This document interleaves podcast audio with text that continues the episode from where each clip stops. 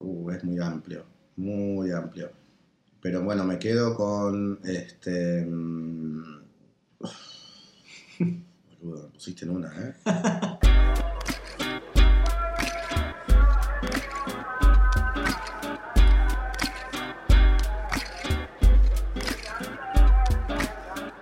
Primero que nada te quiero agradecer por el tiempo, por las ganas. Enseguida me dijiste sí, obvio, lo Sí, hacemos. obvio. Así que Eh, primero, sos un compañero del- de, la, de la productora. Segundo, sos un, un chabón que, que, mm, me parece súper interesante. Por más que escuché el, el podcast en aquel momento, cuando lo conocí, el de familia tipo. el de Familia Tipo, Sí. porque me lo nombraron los chicos y me gustó así mucho. Algo nada que ver de mi plan y Claro. todo eso. Entonces, como que tampoco lo escuché todo porque era algo muy diferente y un mundo muy, muy distante al mío, pero sí me pareció súper interesante.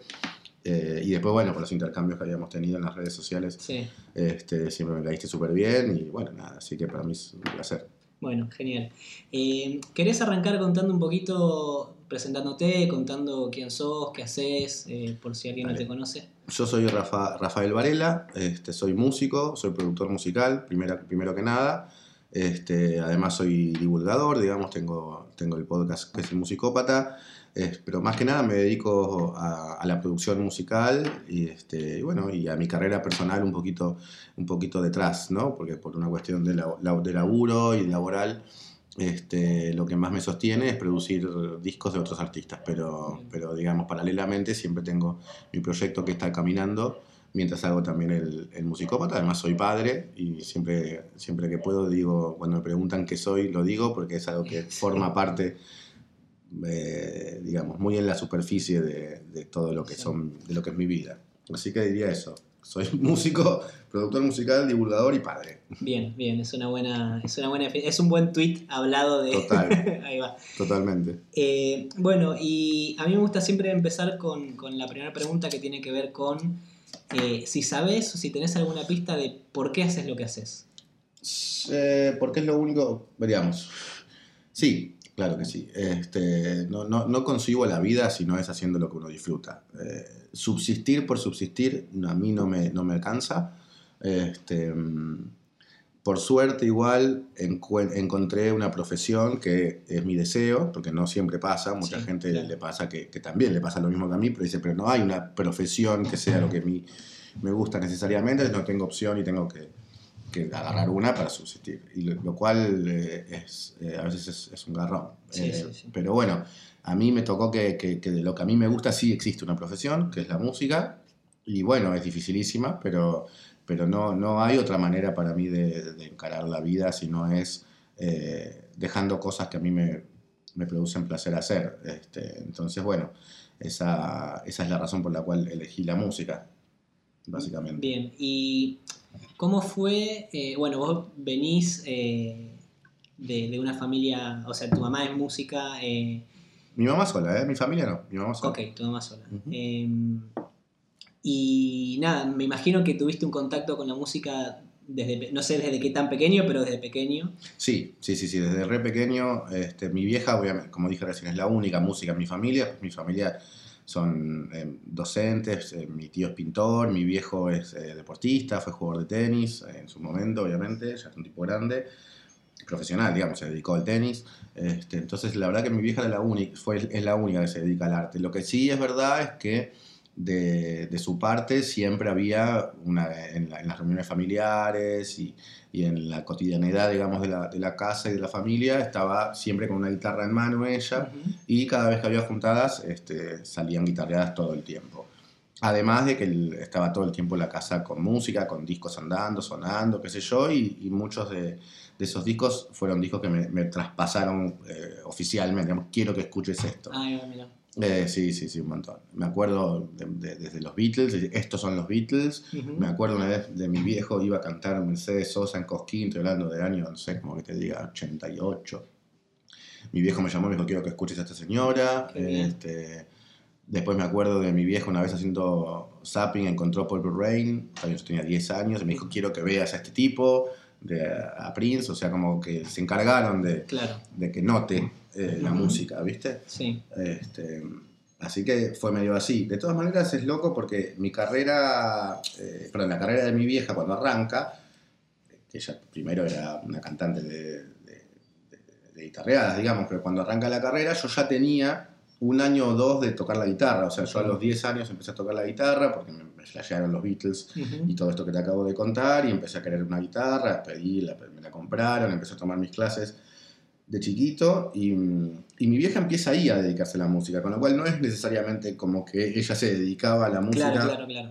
y entonces yo también, sino que ella tocaba la guitarra en casa y yo también, Claro. y ella empezó a hacer una carrera con la música y yo ya también, desde más chico, no una carrera, pero sí Sí, Como acercarte, a meterte, a sentir, sí. todo eso fue medio en paralelo. Para cuando ella eh, metió como ya sus primeros temas y se hizo más conocida, yo ya tocaba la guitarra y todo. Claro. Así que mm, no es que yo vi este, cómo era y después me metí, sino que fue medio en el mismo momento. Pero bueno, así fue. Escuché a los Beatles, este, un amigo de la primaria, me acuerdo, este, que tenía un hermano más grande, que era adolescente, y nosotros teníamos nueve, ponerle diez. eh, dijo, mira, mi, mi hermano está con esto, mira lo que es, y escuchamos un compilado de los Beatles y me cambió la cabeza, me volví loco. Eh, no me olvido nunca más del compilado, aparte llamaba 20 grandes éxitos de oro, era un, un compilado argentino este, que tenía así como hits. Eh, me lo grabé y me volví un fanático. Después empezamos a coleccionar la, la, la colección. Cada uno se compraba un cassette Sí. y el otro iba y lo grababa y fotocopiábamos la tapa y lo guardábamos. Sí. Este, ¿Te acordás de esos que tenían? Había una, una colección en ese momento de cassettes que eran grises con la tapa sola Sí. adentro, no sé por qué este, eran así. Eh, y bueno, y así me volví un fanático de los Beatles, primero que nada de los Beatles. Eh, estoy hablando de sí, 9, 10, 11 años. Y a los 11 y medio más o menos, en la casa de Pototo, el, el- el- amigo de Spinetta, el tema de Pototo es por Sí. una persona en concreto, se llama Mario de Alessandro, que es Pototo, que, al cual Spinetta le escribió para saber cómo es la sociedad y todo eso, por una historia que no viene Sí. al caso. Ujú. Pero bueno, ese- esa persona es amigo de, la- de mi familia de toda la vida. Ah, wow. Claro, y nada que ver con la música, ¿viste? Se conocían del tenis, porque Pototo era profesor de tenis. Claro. Además de amigo de Spinetta, era profesor de tenis. Y de ahí conocí a mi viejo que era tenista. Entonces el, el contacto con Pototo no vino a través de Spinetta ni de la música. sí, pero sí pasó que fui a la casa, obviamente, de Pototo en un momento, en una cena. Yo tenía, no sé, también 11, 10. Y ya estaba en la música. Yo en un momento aburrido me pongo a ver los, los CDs, que ya había. CDs. Eh, y Pototo, como venía de España, porque había vivido en España como buen odontólogo, viste que se van todos para allá Sí. este, un poco trabajan allá, después vuelven. No sé si Sí. sigue así, pero Sí. en ese momento los odontólogos hacían siempre eso. Ya había traído como muchos CDs, inclusive de rock argentino. Entonces había encontrado eh, Almendra, el, el- el hombre de la tapa, ¿viste? El disco del Ujú. hombre de la tapa. Y lo agarré y me puse a escuchar y me, me, me agarró otra epifanía, digamos. Claro, la primera fue con los Beatles y la segunda fue con ese disco. Y bueno, ya cuando, para cuando escuché esas dos cosas ya más o menos sabía que me iba a dedicar a la música. No sabía cómo, no sabía qué, no sabía cu- cuándo Sí. de que iba a trabajar, pero, pero ya tenía eso, así como muy impregnado, y, y me empecé a volver un niño fanático. Eh, este, en la primaria, por ejemplo, yo tenía todas las, me compraba remeras de los Beatles, Sí. eh, salía, mis salidas eran con, una, con este amigo que, que coleccionábamos los Beatles, a, a buscar pósters, fotos y merchandising de los Beatles, con los dos pesos que nos daban nuestras mamás para salir, sí. era tipo, bueno, a las 2 de la tarde del sábado nos daban lo que hoy, un equivalente hoy a 500 Claro, pesos, sí. y salgan y pásenla bien, vuelvan a las 8. Que eso existía. Mi hija, mi hija hoy tiene la misma edad y no la dejo ni en pedo Claro, que se vaya no, 6 sí, horas sola. Pero en ese momento sí. Entonces íbamos al Alto Palermo, me acuerdo, y había negocios y comprábamos fotitos, pósters, eh, los, los muñequitos de cera, de los Beatles y no sé qué. Este, y bueno, y me volví una, una- especie de enfermo Ok. de la música en principio. Y todos los, la gente que se acuerda cuando me encuentro, cada tanto con gente que me conoció en ese momento, amigos de la primaria, cosas así, me dice, mira, único que me acuerdo de vos era era fanático de la música. Mirá. Solo me acuerdo de eso. Después no, a veces no Wow. te registraba, qué sé yo, ok. pero me acuerdo que estaba siempre con una remera de Lennon o de los Beatles o de qué sé yo, remeras de Spinetta en ese momento no había, pero había de muchas de los Beatles. Este, y, y la gente se acordaba básicamente de mí porque me relacionaba con eso. Mira, wow, sí. Bueno, que, que digas que tu, que tu plan de sábado era salir a comprar eh, muñequitos o pósters, ya habla de que estabas absolutamente atravesado por Sí, música. O sea, sí, como sí. no, no había otra No, no, cosa, no. era tremendo. No, no, no, no, era solo eso.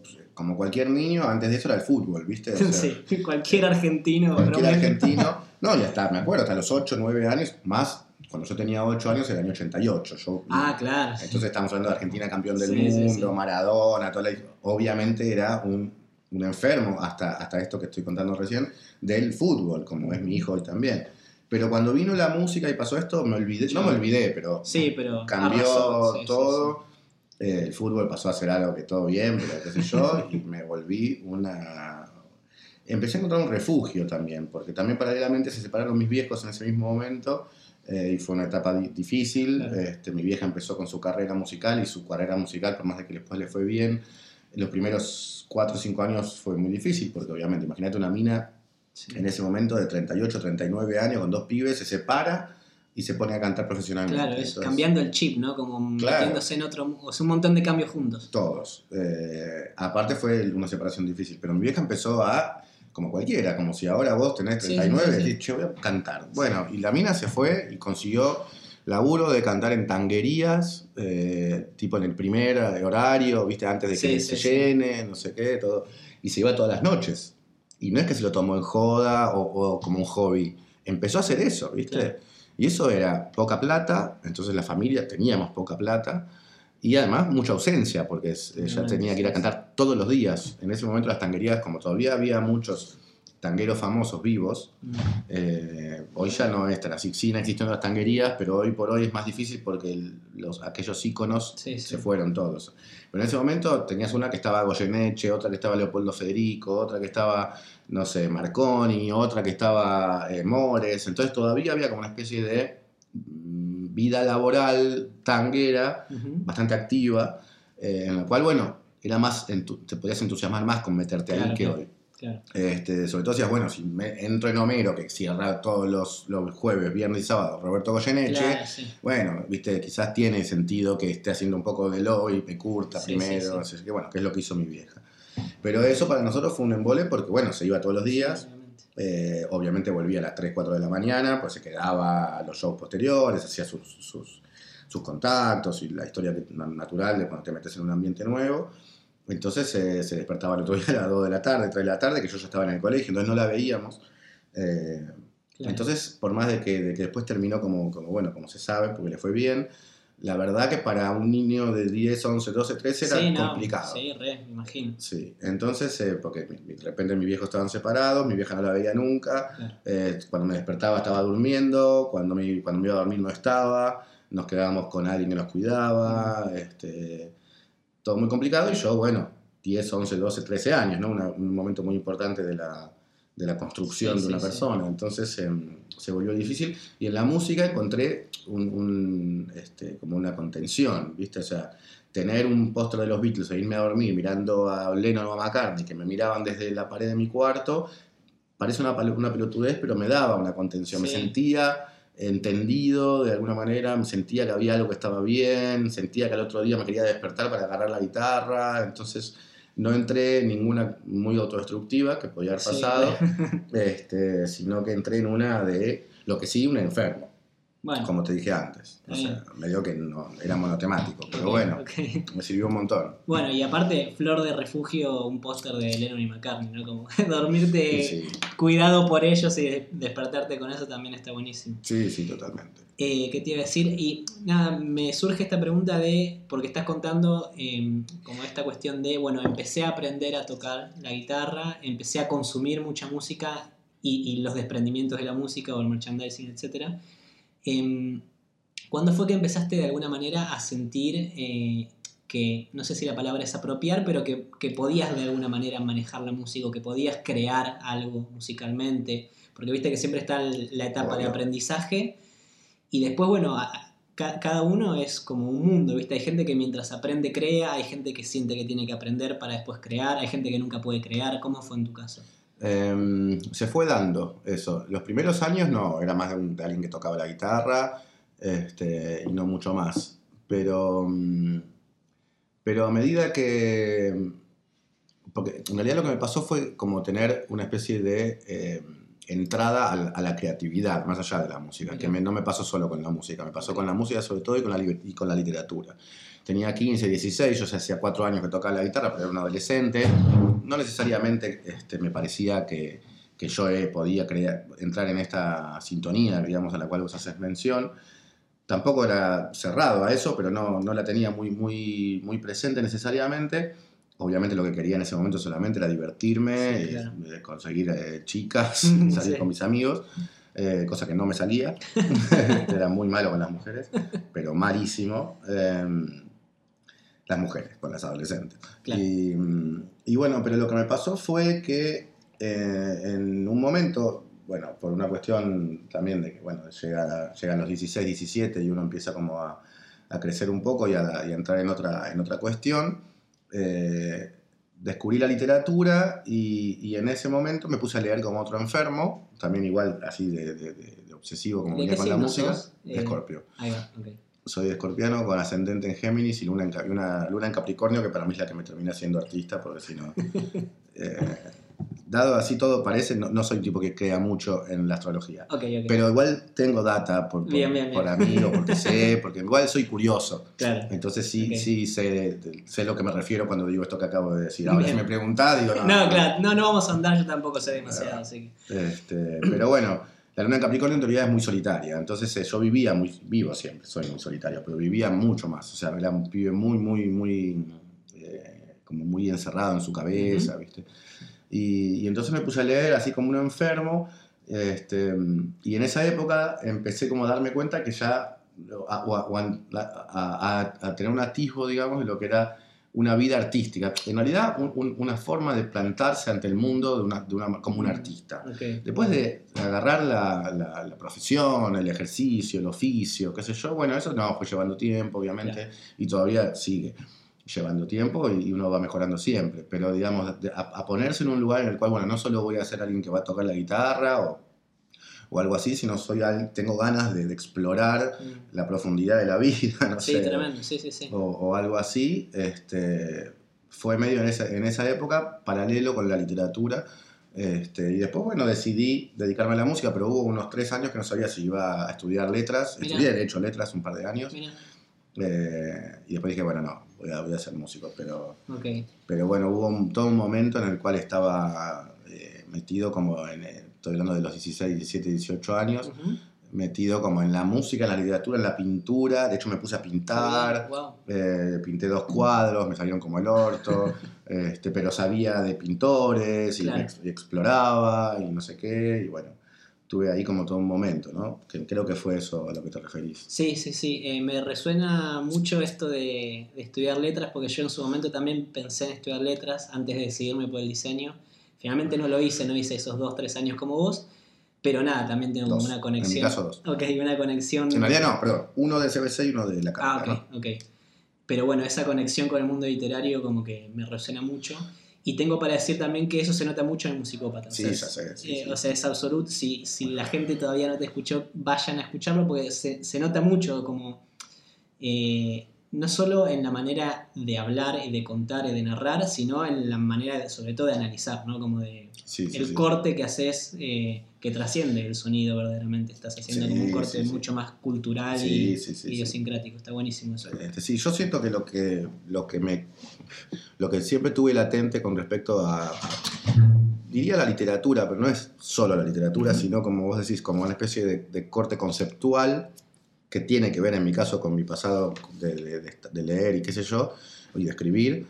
Hoy por hoy lo veo reflejado en, en más que nada en el podcast. Este, primero que a veces trato de hacer citas, pero más allá de eso, o sea, cito muchos escritores cuando puedo y no sé qué, pero más allá de eso, es una forma para mí de, de- de llevar lo que tiene que ver con la poesía, la forma de hablar, busco que sea un poco poet, que sea poética, Sí, sí, re, eh, el, el- el tono, bus- busco, busco que parezca como si estuviera contando algo, este, entonces hay algo que tiene que ver como con el storytelling, digamos, y eventualmente con la literatura, yo lo veo también eso. Sí, sí, está buenísimo. Eh, bueno, excelente. Eh, y ya metiéndome en la segunda pregunta, eh, contaste que, bueno, en un momento dijiste, ok, me quiero, primero encontraste como esta cosa de eh, quiero eh, poner mi voz en, en circulación o quiero dedicarme a algo que sea expresivo o artístico, etc. Eh, previamente había sido como más la revelación musical. Em, y la pregunta apunta a si, si recordás o si tenés alguna imagen concreta en la que vos digas, esto está sucediendo. Como algún día dije que me iba a, a dedicar a la música, eh, después otro día dije que iba a ser como más artista en el sentido plural o, o abarcativo de la palabra. ¿Reconoces algún momento y decir, wow, Sí, esto... Es muy buena la pregunta. Sí, me acuerdo perfecto. Em, el momento en el cual yo sentí eso fue cuando estaba produciendo, estoy hablando hace 12 años, poner, o sea, porque todas mis 20, o sea, 12 años yo, yo tengo 42, así que fue a los 30 más o menos. Todos los 20 fueron tumultuosos, ya estaba ejerciendo la música y obviamente vivía de eso, sobre todo en las clases, y tenía mi banda y, componía y todo, pero al mismo tiempo eh, todavía la sensación era más como de un juego, por más de que no lo era, porque sostenía mi casa y, hasta tuve a mis hijos en, ese, en esa época, entonces no era un juego, pero mi, mi sensación era que era un juego y que todo estaba por escribirse, digamos. Y, y esa especie de epifanía a la cual vos haces mención, la tuve cuando eh, produje un disco de, una, de, la que era en ese momento mi profe de canto, este, que charlando, yo estaba como empezando a producir y no sé qué, pero también como una búsqueda laboral más que otra cosa, ¿viste? Como inspeccionando, digamos, la, profesión tiene muchas formas de, ser encarada, puedes ponerte en un montón de espacios diferentes, eh, y me parece que toda esa época, inclusive un poco posterior también, lo que yo fui haciendo fue, bueno, viendo un poco todo, ¿viste? Experimentando, ser sesionista, mm. hacer tu propia música, ser productor, eh, bueno, eh, ser docente, etcétera. Como que, bueno, a ver, ¿viste? En dónde, en dónde de todos estos espacios me encuentro más cómodo. O, en cuánto, porque de repente en muchos me encuentro cómodo, pero bueno, cuánto más, en cuál más, en cuál menos. Y no sé qué. Y en un momento, en, en, una charla con mi profe de cantos, ella me dijo, che, ¿por qué no, no, no producís un disco? Dale, buenísimo. Yo no lo pensé como algo todavía voy a producir un disco. Más como, dale, ¿viste? Sigo explorando lo que va a pasar. Em, y en un momento me acuerdo que había, elegimos hacer una canción, entre otras, este, que iba a haber, este, yo decidí que sean tres guitarras, eh, criollas, juro, era un bolero, y bueno, y, y, llamé, entonces tuve que armar un grupo para esa canción nada más, y llamé a un amigo que tocaba la guitarra, obviamente yo, y, otro, otro amigo de él que yo admiraba mucho, que es el Seba Luna, que sigue siendo un gran guitarrista, aprovecho para mencionarlo. Este, hicimos, les pasé un arreglo que armé yo y fuimos y lo grabamos. Eh, y quedó muy lindo, yo quedé muy, me acuerdo que quedé muy conforme, sobre todo con cómo quedaron las guitarras eh, esa vez. Este, y me acuerdo de salir de la grabación, llevarme la data para editarla a mi casa y no sé qué, y decir, esto es. Eh, claro, llamar músicos, elegir gente, eh, armar una idea, cobrar por eso, mm. volver y decir qué lindo esto que acabo de armar yo. Eh, más allá de que no era mi música, pero importa, era mi producción. este, tocar, eh, darle trabajo a gente. Este, y volví, me acuerdo caminando y no me lo olvidé eso. De hecho, cuando me mencionaste la pregunta, me acuerdo, me acuerdo, me acordé de eso muy, muy, muy claramente porque me, me, di cuenta muy claramente. Dije, ah, claro, esto es. Esto quiero seguir haciendo. Eh, y, esto es llegar a decir, bueno, este es un trabajo que además es eh, como mi deseo de siempre, ¿viste? Ser músico de esta manera. ¿Qué sé yo? Obviamente hay después muchas, este, muchas otras anécdotas que han sucedido que me han hecho sentir cosas similares, pero, pero te diría que esa fue la que más me acuerdo y una que fue como, sobre todo en el principio de de mi, de mi, yo ya te repito, profesional ya era, pero digamos en el principio de un espacio de profesionalismo en particular que, que, me parece que en ese momento yo entendí que estaba sucediendo y que, y que me puse como contento con, con mi vida porque estaba empezando a lograr ese tipo de cosas. Bien, sí, como una especie de no sé si refundación, pero fundación posterior al inicial, ¿no? Claro, algo así. Es que yo creo que a esa edad empiezan esas cosas. Claro, sí, Hay gente que, bueno, que la historia se le da de una manera y de a los 20 ya está haciendo algo. No sé, he conocido gente muy famosa, que no voy a dar el nombre, pero que porque tengo vínculo, que, que se han hecho famosos, muy famosos a los 17, 18, 19, 20 o 21, 22, que yo, y que ahora tienen 40, 45, me dicen, no, no, no, no, siento que he encontrado nunca lo que quise hacer. Lo que hizo, lo que, lo que sucedió me pasó, pero no lo manejé ni, ni lo decidí, simplemente fui acompañando lo que me iba pasando en la vida y hoy por hoy estoy en una especie de, de momento, este, ¿cómo se llama? Eh, medio metafísico en el cual estoy buscando qué hacer porque no estoy contento ni o contenta con lo que me pasó. Entonces, bueno, viste, la vida, qué sé yo, se va dando de diferentes maneras. Pero lo que sí es seguro para mí es que mayormente se da entre los, entre los 20 y los 30 como un momento en el cual uno como que, que- que guarda cosas y se, se infla de cosas, ¿viste? Como una esponja. Este, y no necesariamente uno empieza a encontrar dónde poner todo eso en ese momento, sino más como una, un- una etapa de... Es más juntar, ¿no? más de juntar. A copiar, digamos. Claro. Y eventualmente después de eso empieza como un camino en el cual uno empieza como a dar un poco más de uno y, y empieza como a hacer cosas que tienen más que ver con la trascendencia de la persona de uno. Sí. Este, te repito, hay veces que no se da de esa manera como esto, estos casos que, que no ejemplifique con nombre, pero que, que conozco.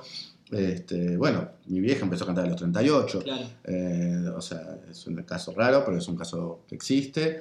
Y, y así pasan muchas, este, en, en muchos otros ejemplos.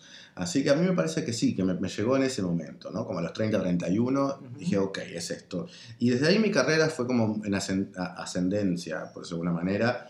Eh, todo fue mucho más claro, empecé a apuntar a donde ya quería, empecé a confiar mucho más en lo que yo sabía hacer, este, cosa que antes no sabía mucho, este, no, no me sentía tan seguro necesariamente. Sí. Este, como que nada, uno logra también un aplomo que te da la vida porque creces Sí, totalmente. y eso también lo, lo ves traducido en tu profesión. Sí, está buenísimo.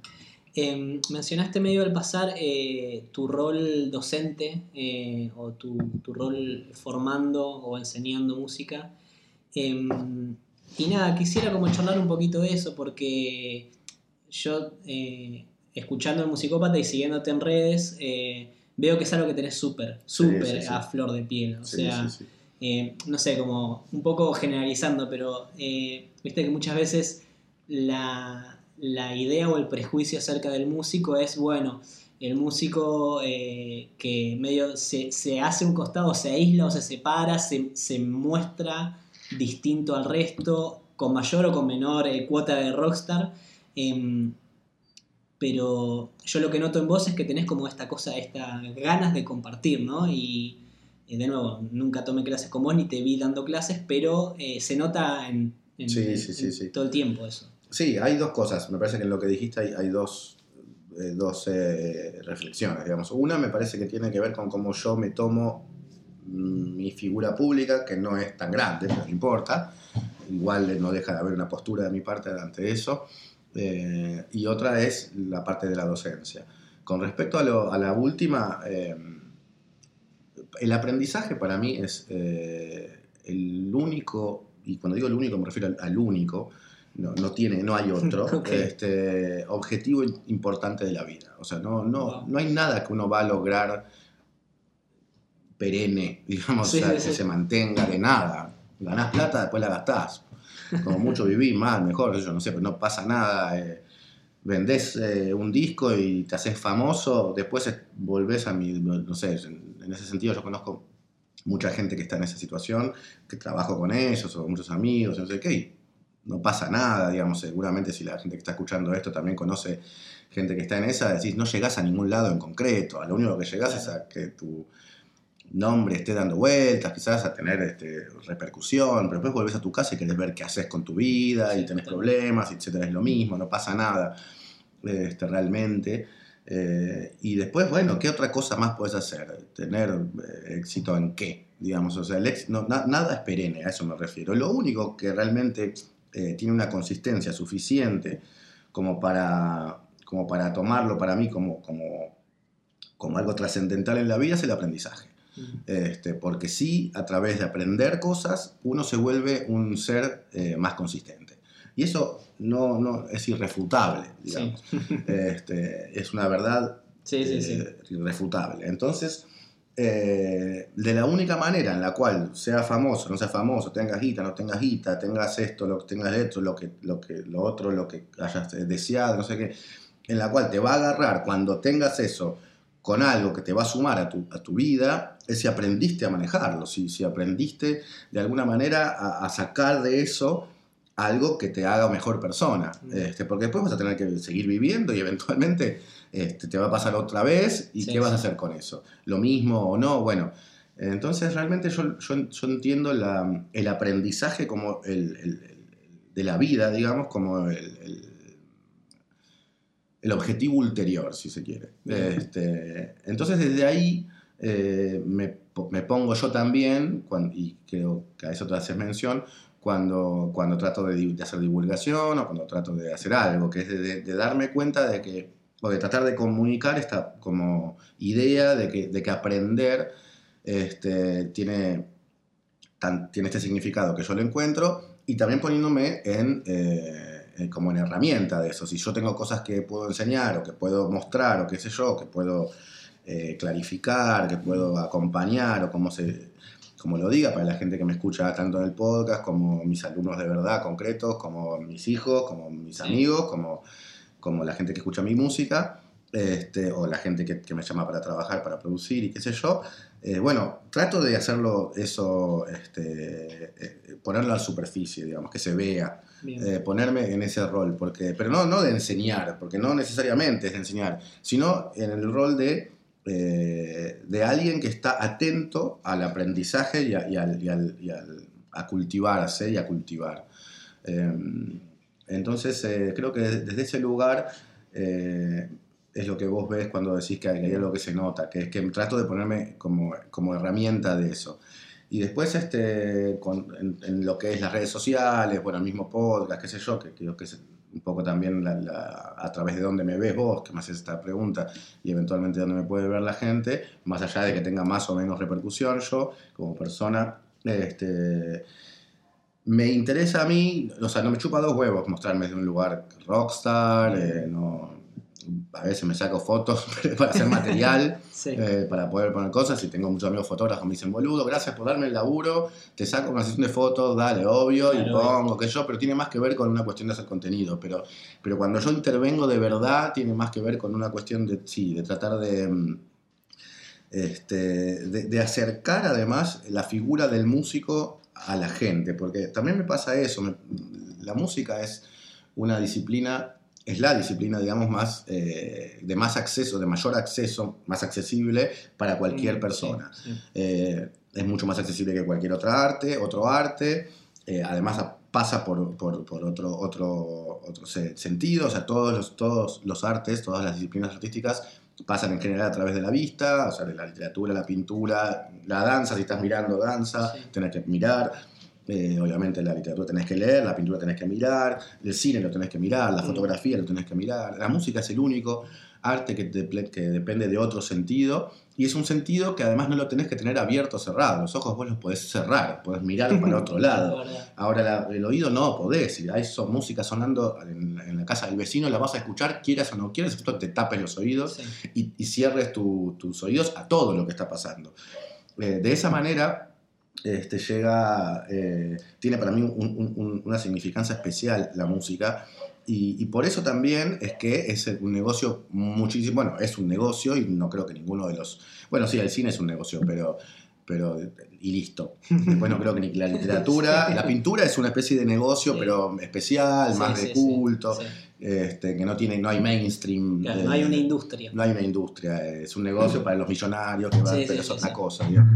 Después el cine, sí, pero y ya. No hay ningún otro arte que sea un negocio, y igual no creo que ni el cine, y mucho menos la pintura, se comparen al negocio de la música. Entonces, eh, por eso también es que me parece interesante eh, tener una, una, forma de acercar la música, que la trato de, ejercitar en el, o de, ejercitar, no, sino la, trato de mostrar, digamos, eh, la forma, digo, en el podcast, y también cuando me siento a hacer contenido en las redes, que, que para mí es algo que es muy noble, digamos, o sea, las redes tienen una fama de que son una, cosa fría y que se usan solo para, no sé, para, para, para eh, desarrollar el ego y no sé qué, bla, bla, cosa que también es cierto, pero me parece que simplemente como uno las usa. Hay un lugar de las redes que me parece que es muy noble, o sea, y desde ese lugar, bueno, he llegado a la gente que, que escucha el podcast, sobre todo, por ejemplo, que que bueno, gente que dice, bueno, a mí me interesan las redes para aprender de cosas, para escuchar opiniones, para informarme, para, entender cosas que no, para, para acercarme a pensamientos que no, no, no, necesariamente tengo y qué sé yo.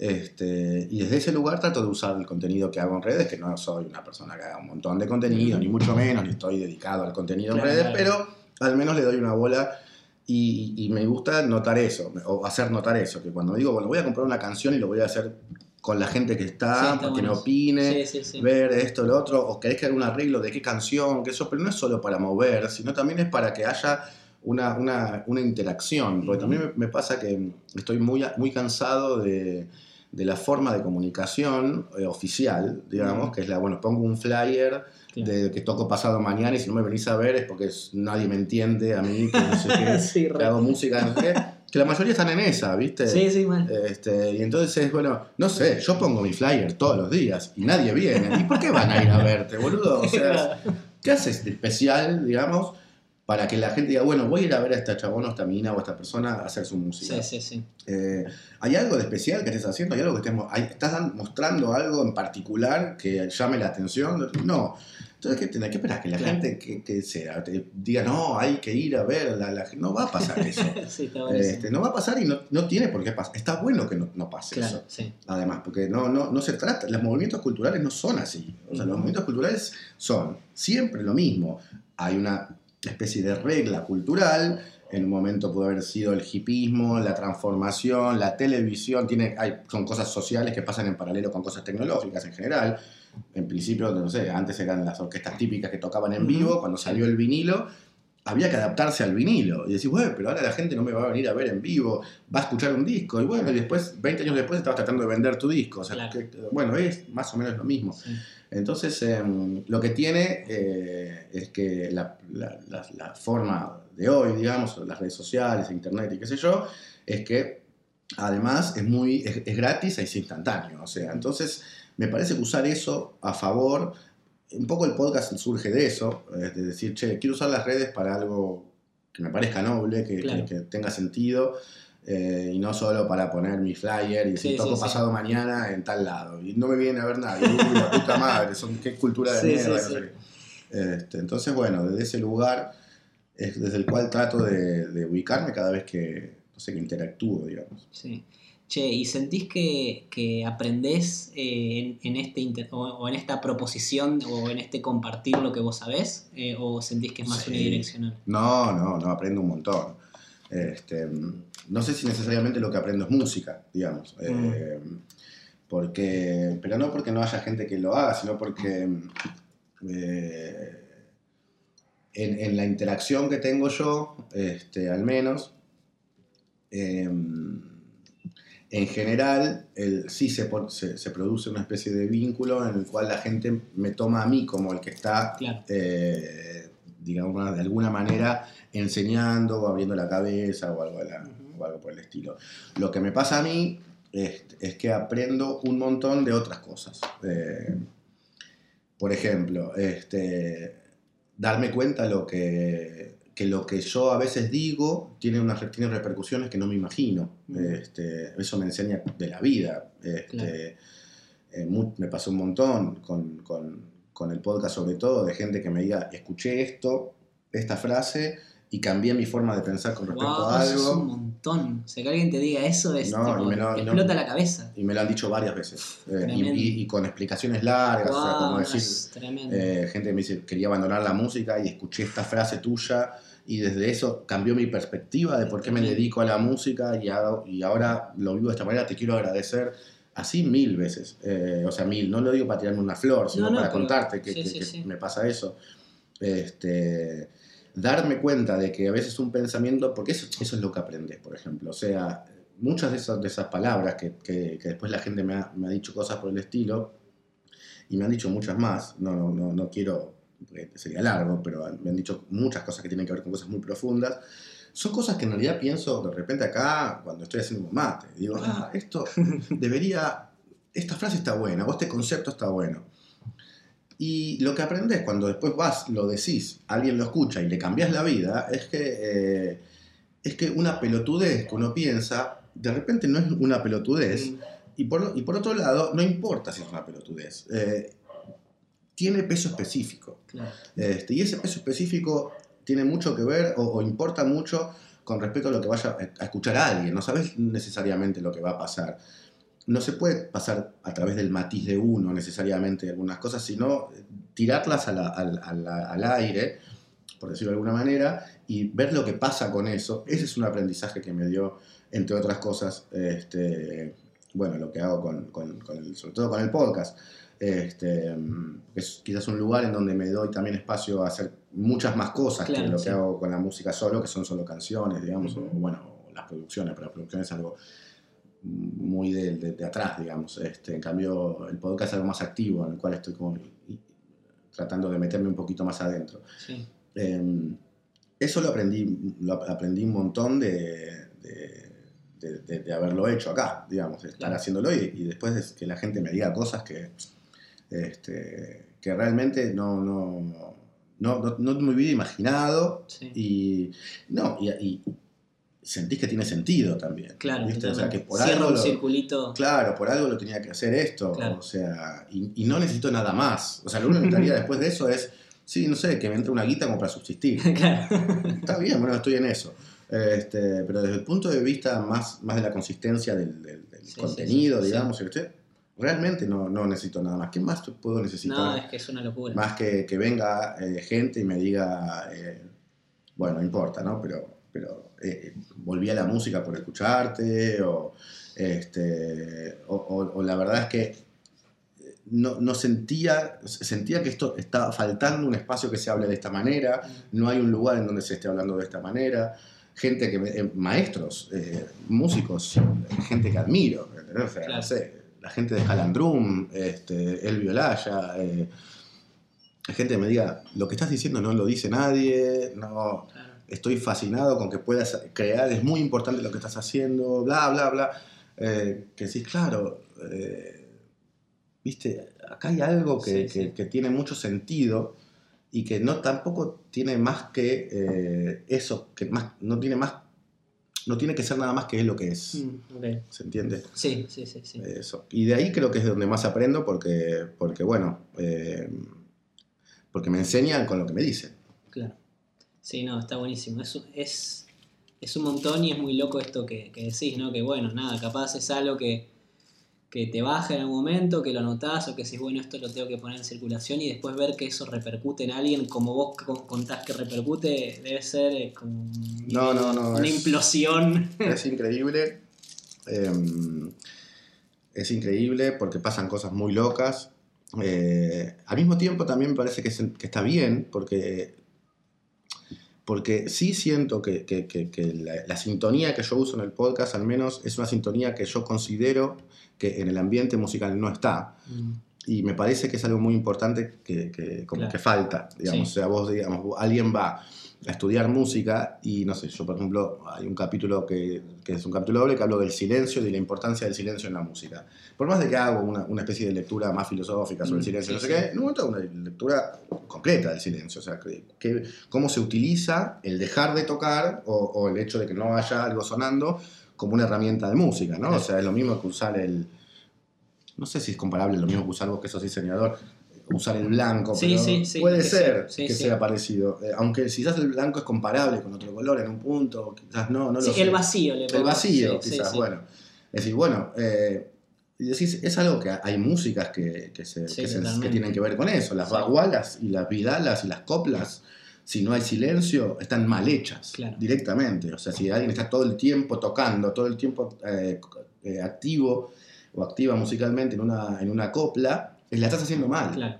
Y sin embargo, no hay un lugar en, en la, en la enseñanza musical en la cual se explique esto de esta manera. Mm. Claro. Entonces, eh, más allá de que esto es menos filosófico, digamos, algo más concreto musical, pero, pero sí, yo creo que hay realmente muchos huecos muy importantes en la enseñanza y en el análisis y en la reflexión musical, eh, y que eso crea un vacío en la gente que está eh, tratando de, de- de- de alimentarse de la música, eh, en muchos aspectos, ya sea para, para dedicarte a la música, Sí, como sí. por es algo que te interesa y querés saber más. No sé, yo, a mí me gusta la astronomía, no me dedico a la astronomía, Claro, claro. pero me interesa saber más. Y si alguien me explica astronomía, lo voy a ir a escuchar con atención. Entonces, más allá de para a que te dediques, entonces realmente entiendo también que, que lo, y por eso lo hago, y lo digo desde el llano, no lo digo creyéndome nada, pero que hay un lugar en el cual estoy tratando de, de- de hablar de una manera y de, de- de- hablar de cosas que están absolutamente presentes en, la, en, la-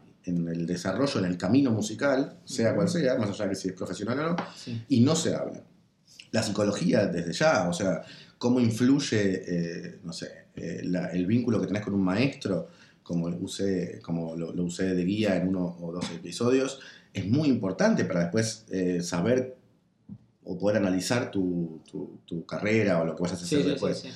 Eh, y sin embargo no se habla de eso en ningún lado. Vas y alguien Claro, te explica o te dice, mirá, estate atento o atenta, porque a veces está bueno y a veces ojo, porque también además de la, la información buenísima que te da un maestro o una maestra, también agarras los prejuicios Claro. y esto y vas a terminar imitándolo y después te das cuenta que tenés 35, 40 años y estás medio haciendo la misma carrera que tu maestro. Si no, para, yo no quería. Sí, sí, sí. Nadie te lo dice nunca. Entonces hay muchas cosas que no se habla. Todo se habla de la- desde un lugar muy, muy técnico y muy también muy, este, muy obvio, ¿viste? Bueno, estudiar armonía.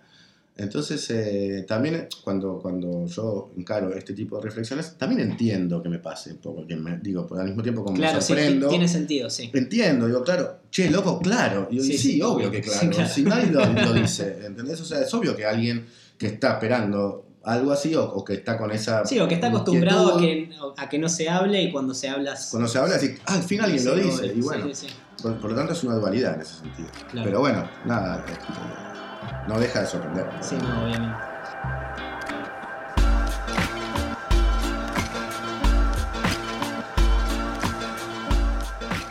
Bueno, ya para ir cerrando, como, como este podcast viene de un newsletter en el que yo recomiendo cosas, me gusta eh, proponerle a cada invitado que haga alguna recomendación. Eh, puede ser desde algo tipo consejo tipo, lo que sea, algo más concreto, escuchen tal disco, coman tal cosa, lo que sea.